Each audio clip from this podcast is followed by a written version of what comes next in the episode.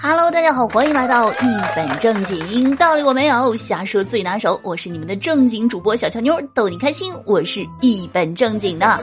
那知道为什么我根本不敢请假吗？因为啊，我害怕老板知道公司有我没我都一样。真的啊，说天冷了不想去上班，我觉得根本就不是。明明是春困秋乏夏打盹啊，冬天不想出被窝，一年四季反正都不想上班。你们说哈，这葡萄酒开了都得醒个五分钟，可人醒了却立刻得上班。哎，社畜的悲哀啊！那据说啊，超过七成的九零后啊，不等领导下班就敢先走。哎，怎么回事儿？为什么还有三成的九零后那么没骨气啊？简直是给我们九零后丢脸！应该是啊，把就敢先走改成就先走啊，不等领导下班就先走，是吧？凭什么下班了还不能走？等领导干啥呀？等他给你发钱啊？还是等他请你吃饭？还是开车送你回家也行，是吧？以上三样，哪怕领导给我一样，我都愿意等他下班。愿天下所有上班族啊，都能有比领导先走的勇气。那就跟前两天啊，下班时间到了之后呢，二狗刚要收拾东西走，然后主管就和二狗说啊，说这领导还没下班呢，你怎么就先走了？结果二狗霸气回怼，那领导还没说话呢，你咋就先说了呢？是啊，每天一个辞职小技巧。今天我在网上看到一则殡仪馆的招聘啊，看完之后我突然觉得我就不怕鬼了。为啥呢？啊，因为这个招聘内容是这样的，呃，工作时间白天黑夜两班倒啊，工作八小时。然后半个月白班，半个月夜班，每周双休，工资待遇啊，这是重点。试用期基本工资一万四加奖金一千，每个月十五号发薪日，打卡给现。岗位职责呢，严守岗位，忠于职守，提前十五分钟到岗，后延续十分钟下班啊，热情的接待外来人员，及时妥善的处理值班当中出现的各种问题，重大事情呢，应当迅速报告，并且认真做好值班。真的，就这工资，我看完之后不但不怕鬼了，别说你来个人让我热情招待，你就是来个鬼我也能热情招待啊！哎，您好，这位呃鬼先生啊，这位鬼女士，来来来，进来随便坐。啊，不不坐了啊，那那您走好啊，路上记得小心。另外，我还有一个小小的疑惑，你说一个人八小时，这也能叫两班倒吗？那剩下的一天的八小时咋办呢？难道让鬼自律吗？还有每周双休，难道周末不允许有人去世吗？真的，如果贵公司给我一个工作机会，就算是尸体跑了，我都给你逮回来。哎，但是澄清一下啊，小乔妞，我并不是说胆子很大不怕鬼，只是因为这个世界上啊有比鬼更可怕的东西，比如说。我这个穷鬼，我突然理解了啊，就是为什么之前看到新闻说今年的这个殡仪馆的应聘数量啊激增，原来待遇这么好啊！那小强妞啊，我一直以为只有没钱才会因为买不了心爱的东西而难过而受委屈，没想到啊，这个有钱人居然也会因为买了东西而受委屈。那近日呢，练先生啊，在杭州的万象城呢买了一只四十一万的卡地亚手镯，结果呢，就听到别的品牌店的店员啊说卡地亚的店员在背后议论他，说他买不起高级珠宝，他就非常的不开心，想要卡地亚道歉，但是对方啊很傲慢，练先生呢就气得差点住了院。练先生说啊，自己在万象城的消费排名至少是前二十。光上个月到这个月就消费了两百万，那后面呢？练先生还带着幺八幺八黄金眼的记者啊，一起找到卡地亚，要求卡地亚道歉，并且赔偿住院费。但是呢，卡地亚始终啊没有给这位练先生解决，那被人指责否定啊，这是一件让人很不爽的事情。可是想骂回去呢，又害怕失了身份，哎，这憋着呢，自个儿又难受。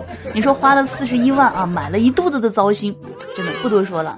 要不练先生，您掏五万块钱雇我吧，小乔妞，我每天三百六十度立体声环绕吹捧您。那其实啊，对于上班的女生来说啊，还有一个特别麻烦的事儿呢，就是。不知道该穿啥，不知道大家有没有发现一个问题啊？就是每次呢买回来特别喜欢的衣服啊，其实很少穿，反而呢是一些很普通又耐穿又百搭的衣服啊，出镜率很高。所以啊，我算是研究明白了，女生的衣服啊主要分为两类，一类呢是要化妆才能穿的，另外一类就是脸都不洗就能穿的。那既然今天说的是和上班有关的事儿啊，就来说一个今天我们在单位发生的有趣儿的事儿。今天在单位吃午饭的时候啊，二狗呢就放了一个无声的屁。哎，结果呢，不巧的是呢，紧接着他又打了一个饱嗝。这时候呢，一旁的花花就鄙夷的说：“哎呀，你这口臭越来越厉害了，你得赶紧治治了。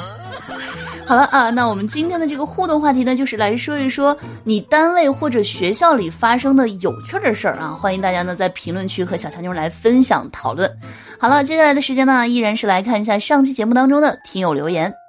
听友陆景和小娇妻说，我有一哥们儿啊，喜欢一个妹子，那妹子在餐馆工作，然后呢，他为了接近这个妹子，就去这家餐馆做兼职，为了给妹子留下好印象，每次脏活累活都抢着干。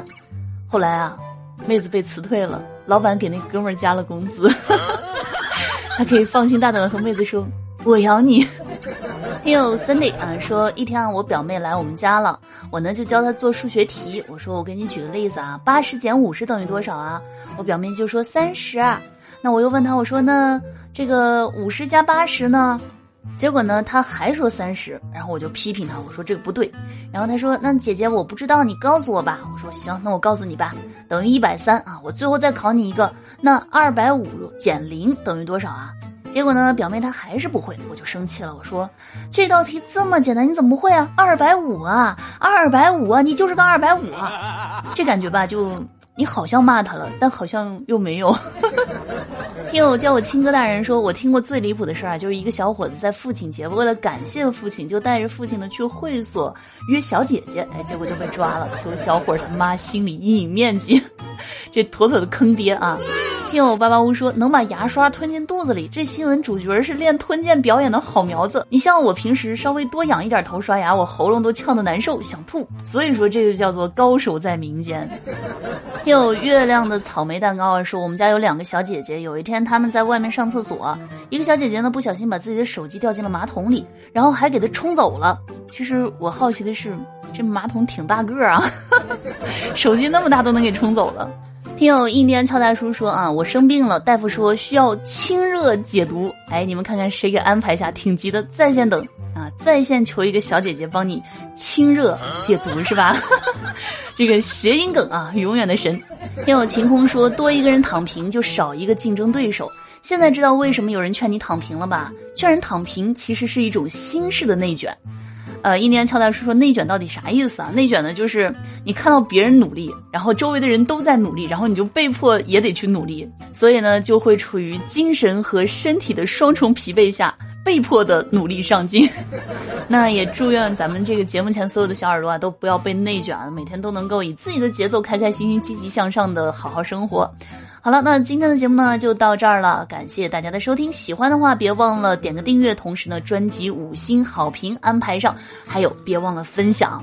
那还有呢，听完之后点赞、评论、打 call 也不要忘记。同时呢，节目下方的图文内容当中呢有主播的其他互动方式，感兴趣的小耳朵呢也可以去关注一下。好了，让我们下期见，拜拜。